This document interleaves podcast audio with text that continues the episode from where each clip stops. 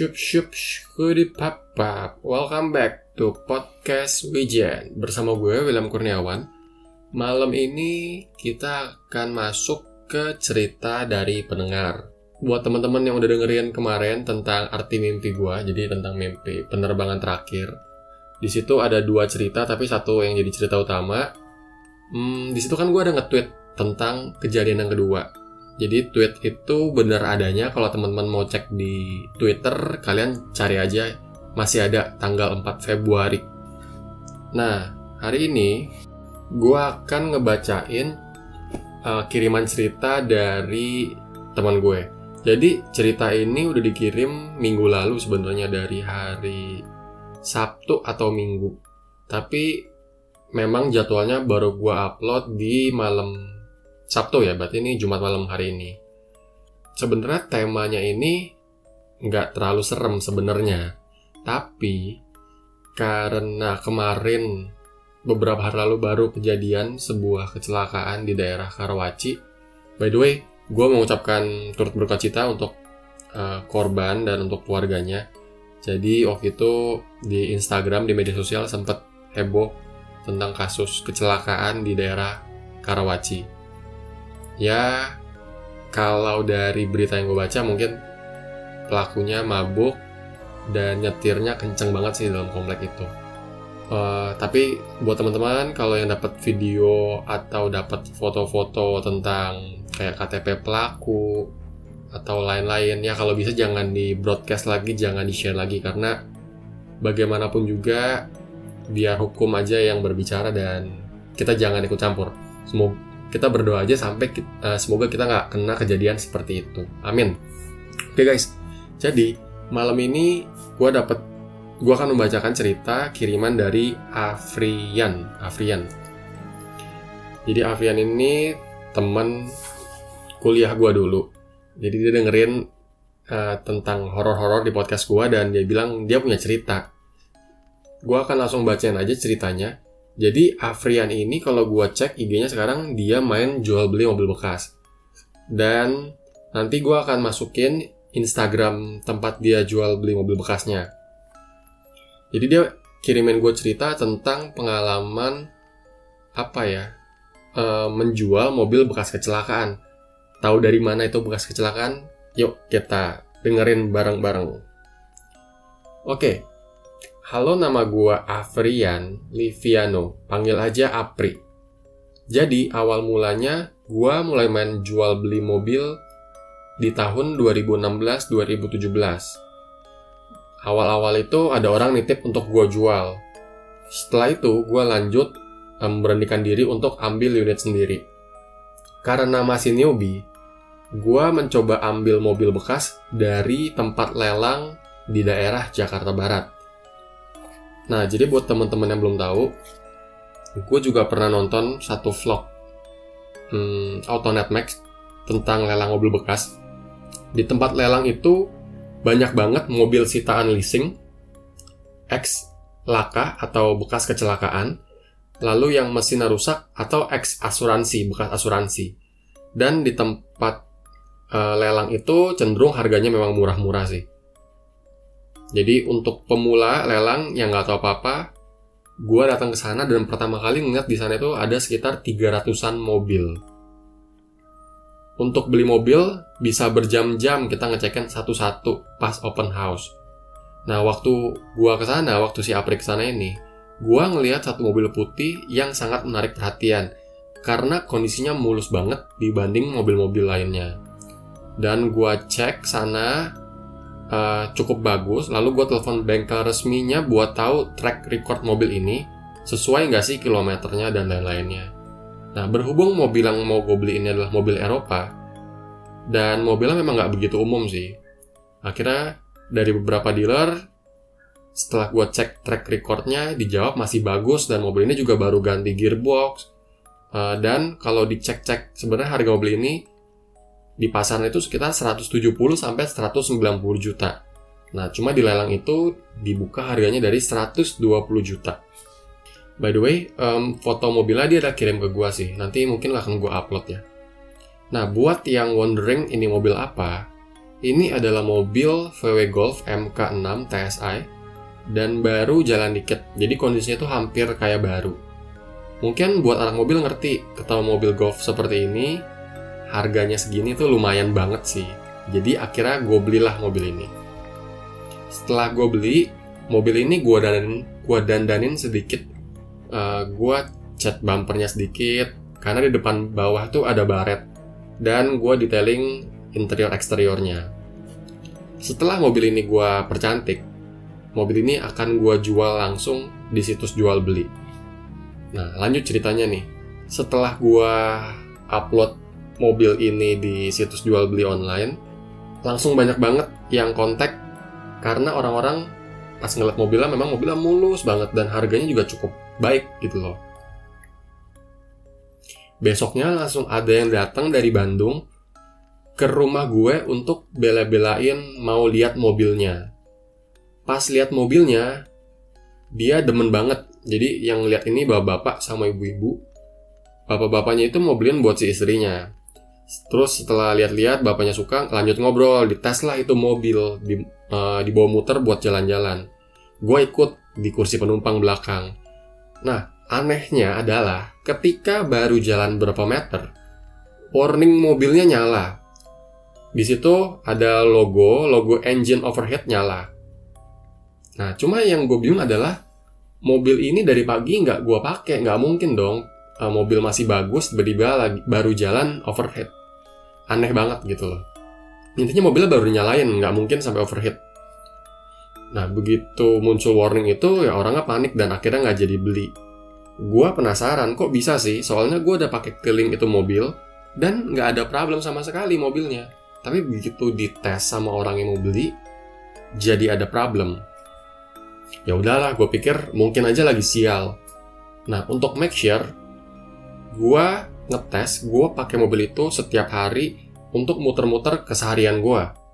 Dalam satu dalam satu minggu gue pakai, nggak pernah ada masalah. Dan ini mobil nggak gue apain, nggak gue apa-apain sama sekali, nggak gue bawa ke bengkel, nggak gue apa-apain. Jadi gue pakai seminggu nggak ada masalah. Lanjut dua minggu, ada lagi orang yang mau beli mobil ini. Nah, jadi ceritanya ada bule. Dia itu salah satu uh, ketua klub komunitas VW Golf.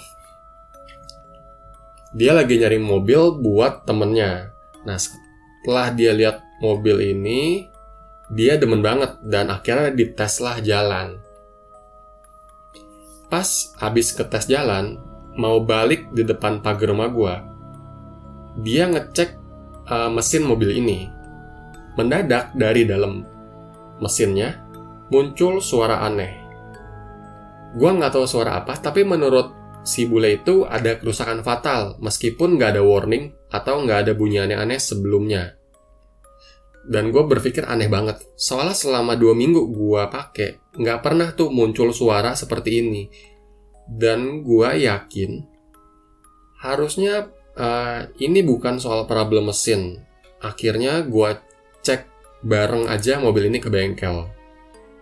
Setelah dicek ke bengkel, uh, orang bengkel bilang memang nggak ada apa-apa sama mobil ini. Akhirnya uh, si bule itu bilang, oke okay, gue percaya deh. Nah pas kita lagi nego harga, di depan mata gue ngeliat tiba-tiba knalpot mobil ini copot sendiri. Seperti ada yang ngelepasin dari bawah. Intinya kayak ada yang dorong dia dari bawah. Akhirnya orangnya nggak jadi beli dan orangnya pergi lagi. Nah, di saat ini gue mulai ngerasa agak aneh. Kok jual mobil sesulit ini ya? Padahal biasa gue jual mobil gampang banget.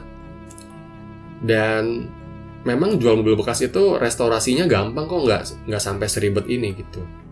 Terus gue berpikir oh ya udahlah mungkin bukan hoki gue Akhirnya gue benerin lah knalpot yang tadi copot, gue pasang lagi. Dan mobil ini hmm, dirawat ke bengkel resmi. Jadi harusnya nggak mungkin kenapa kenapa-napa mobil ini. Akhirnya singkat cerita gue pakai lagi mobil ini selama 2 sampai 3 bulan. Soalnya sejak penjual si bule yang tadi mau beli uh, itu udah nggak ada yang nanya-nanya lagi. Dan berhubung baru lebaran, jadi pasar mobil bekas itu sepi selama gue pakai mobil ini 2-3 bulan, sama sekali nggak ada satupun problem. Suara-suara aneh yang didengar si bule tadi pas gue tes juga nggak ada. Jadi buat teman-teman, gue pakai mobil ini kira-kira 2000 sampai 3000 km tanpa ada problem satupun. Nah, setelah tiga bulan, akhirnya ada lagi yang mau lihat dan mau datang buat beli mobil ini. Jadi dia udah ngebet, keliling sana sini, akhirnya ngeliat mobil ini dan naksir juga. Umurnya masih muda, mungkin sekitar 30 tahunan. Dan dia ini salah satu petinggi media berita online. Jadi gue tuh pede banget deh buat jual ke dia, karena gue yakin ini barangnya bagus. Dan orang itu nanya, boleh nggak gue bawa mobil ini ke bengkel resmi di PIK? Dengan senang hati gue bilang, oke okay, nggak apa-apa, kan pembeli juga berhak tahu apa yang mereka beli. Akhirnya, uh, janjian ke dealer buat dicek. Selesai cek service, si advisernya ada pesan. Mobilnya ada bekas kena bawahnya nih, nggak parah sih, dan gue pikir, oh wajar lah mungkin, karena mobil VW Golf itu kan agak ceper. Tapi nggak tahu kenapa si pembelinya itu jadi ragu sama mobilnya dan mau dites lagi. Yang pertama tes di rumah. Setelah tes di rumah lancar, dia tes lagi di dekat dealernya yang di pick tadi itu. Waktu baru mau digas di jalanan kosong, tiba-tiba dari bawah muncul suara yang aneh. Knalpot mobil ini copot lagi. Gue pusing banget. Dan dari knalpot yang copot tadi langsung uh, keluarin api waktu digas. Intinya, semua problem yang bikin orang gak jadi itu karena bagian bawah mobil.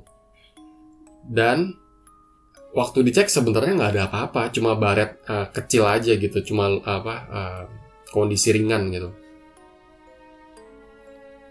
Terus akhirnya mobil ini didongkrak di lift naik ke atas untuk dilihat sebenarnya detail ada apa sih di bawah mobil ini. Waktu dilihat di bawah mobil ini ada bekas kena sesuatu dan sedikit um, merusak atau melecetkan bagian bawah mobil itu. Gue akhirnya jadi semakin pusing. Mau jual mobil, niatnya untung, malah jadi buntung. Akhirnya orang tadi nggak jadi beli lagi. Ya udah gue pasrah aja. Tapi ya karena gue bilang semua ini dari bawah mobil mulainya. Nah singkat cerita nih 6 bulan berlalu mobil itu tetap belum laku sampai pajaknya mati gue udah ngerasa aneh tiap gue pakai mobil ini soalnya tiap gue pakai bener-bener nggak pernah kejadian apa-apa tapi tiap kali dijual, selalu deh muncul hal-hal yang aneh, suara mobil, suara mesin, knalpot copot, gue nggak tahu lagi. Akhirnya gue iseng nanya ke sepupu gue. Jadi buat teman-teman boleh percaya nggak percaya. Uh, jadi sepupu gue ini uh, usia jauh lebih tua dari gue dan dia bisa ngerasain uh, serta ngeliat makhluk-makhluk yang nggak bisa kita lihat. Jadi malam-malam pas gue nanya, dia langsung bilang, Coba Pri, lo foto langsung mobilnya sekarang. Dari depan, kanan, dan kiri. Nah, ini Apri kasih lihat ke gue fotonya dari kanan, belakang, depan, kiri. Dia foto. Nah, setelah lihat foto mobil ini, sepupunya, sepupu gue tuh langsung bilang, Pri, lu segera foto bagian bawah mobil itu. Gue inget banget dia langsung bilang kayak gitu. Akhirnya di saat malam-malam itu gue langsung uh, foto bagian bawah mobil itu. Nah jadi gue foto bagian bawah mobil itu memang sih di bawah mobil ini ada baret panjang dari depan sampai ke belakang. Nah kira gue foto. Setelah gue foto berkali-kali ini aneh nih. Ini April ngirimin foto ke gue jadi setelah uh, gua foto ini berkali-kali, itu selalu ada cahaya kuning dari kolong mobil. Padahal ini gue foto malam-malam dan pakai flash, mestinya nggak mungkin ada cahaya kuning. Oke nih, gue akan share fotonya nanti di IG. Ini si Apri foto berkali-kali, sampai enam kali dan selalu muncul apa ya? Ini benar-benar kayak cahaya kuning gitu loh dari kolong mobil. Ya gue sih nggak tahu, gue bukan fotografer, cuma aneh aja gitu. Masa jam 12 malam gue foto bisa ada cahaya kuning kayak gitu sih, dan nggak cuma satu foto, tapi semua foto.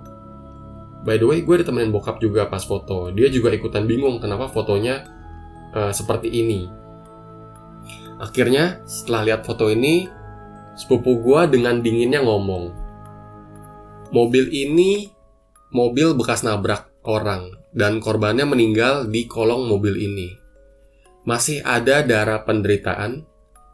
Jadi, mobil ini mesti dimandin dulu dan didoain. Makanya mobil ini susah buat laku dijual. Padahal gue nggak pernah cerita tentang mobil ini susah dijual ke sepupu gue yang tadi, tapi dia langsung bilang seperti itu. Oke akhirnya gue janjian sama sepupu gue, sepupu gue ini mau bantu doain dan mandiin mobil ini. Dan berhubung karena kita Kristen, kita percaya dengan darah Yesus, anggur, sama garam buat mandiin mobilnya itu. Dan doainlah mobil itu.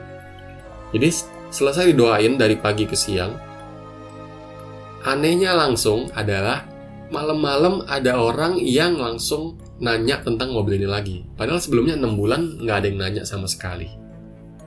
Jadi setelah ada yang nanya, dicek mobilnya, dia test drive, dan langsung laku mobilnya. Ya tadi, padahal 6 bulan sebelumnya nggak ada yang kontak sama sekali.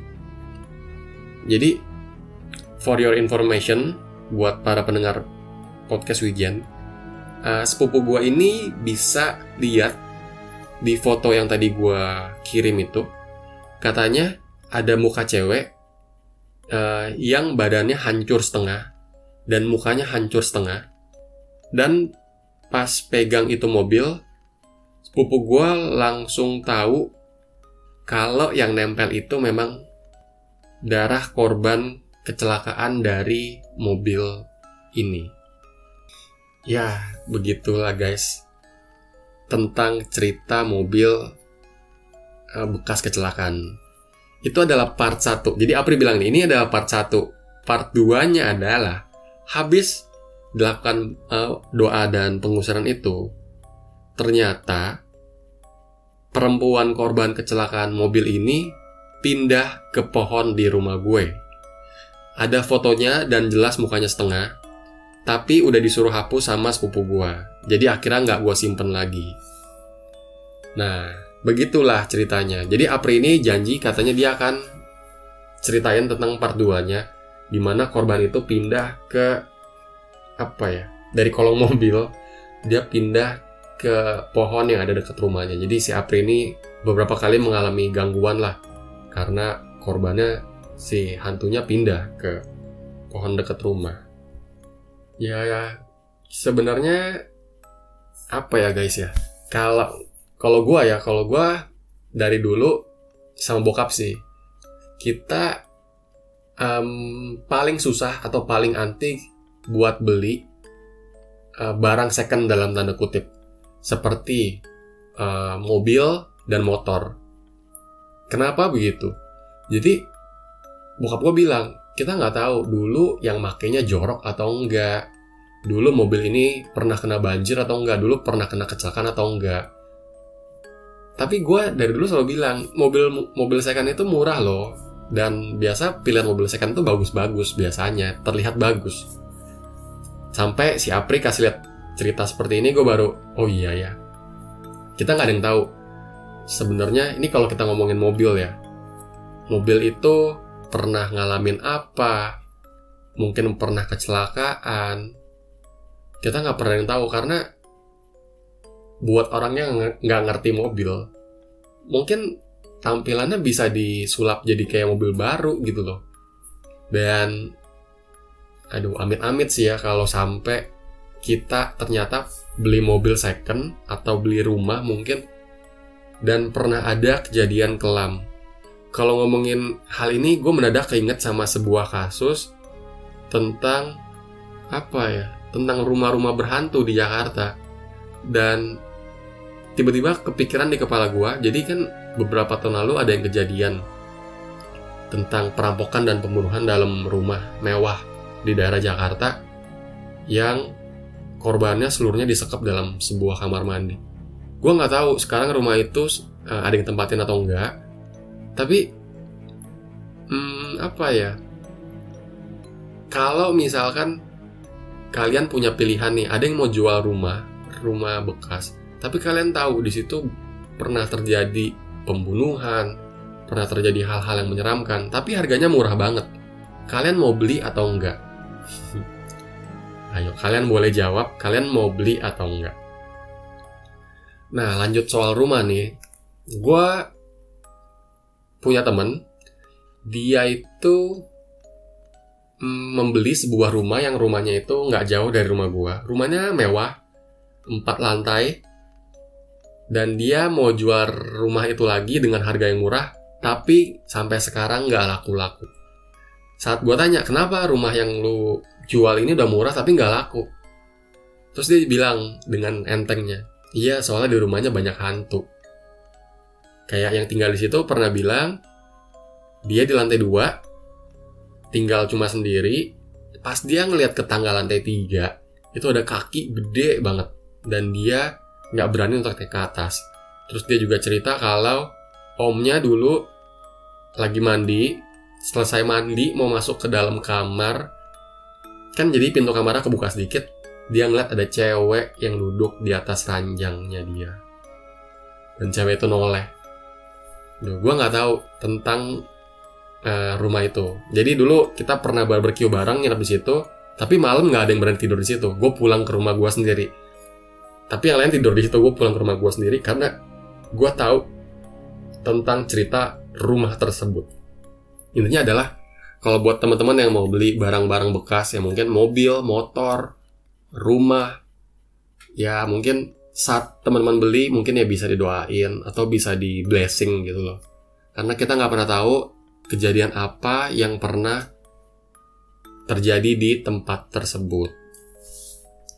Oke teman-teman, thank you banget sudah mendengarkan hari ini tentang mobil bekas kecelakaan dari Afrian Liviano dan Apri ini bilang nanti tolong tagnya ke tempat jual beli mobil jual beli mobil gua aja biar teman-teman mungkin kalau ada yang mau cari mobil atau apa bisa lihat langsung di situ mobil atau motor. Oke teman-teman, jadi besok teman gua akan upload podcast mengenai true crime yaitu door, door story dia mau upload cerita mengenai The, The Russian Sleep Experiment. Jadi The Russian Sleep Experiment ini adalah tentang lima orang yang dikasih gas beracun supaya nggak bisa tidur. Jadi eksperimennya selama 15 hari, tapi endingnya sangat menyeramkan. Oke, jadi buat teman-teman, thank you so much sudah mendengarkan episode hari ini. Kita tunggu part 2-nya. Hmm, next episode mungkin gue akan ngebahas yang gak horor doang. Jadi gue kepikiran akan ngebahas fakta-fakta menarik mungkin tentang podcast. Karena eh, sekarang nih lagi banyak banget yang main podcast. Dan buat teman-teman yang masih belum familiar dengan podcast, mungkin bikin podcast itu susah nggak sih? Nggak susah kok. Nanti gue akan share caranya dan tips and triknya. Oke, gua William. Pamit dulu, jangan lupa follow IG-nya at podcast Wijen. Buat yang belum denger episode kemarin tentang mimpi kecelakaan pesawat yang gua alamin, kalian bisa dengerin langsung. Have a good day and see you. Stay safe. Bye-bye.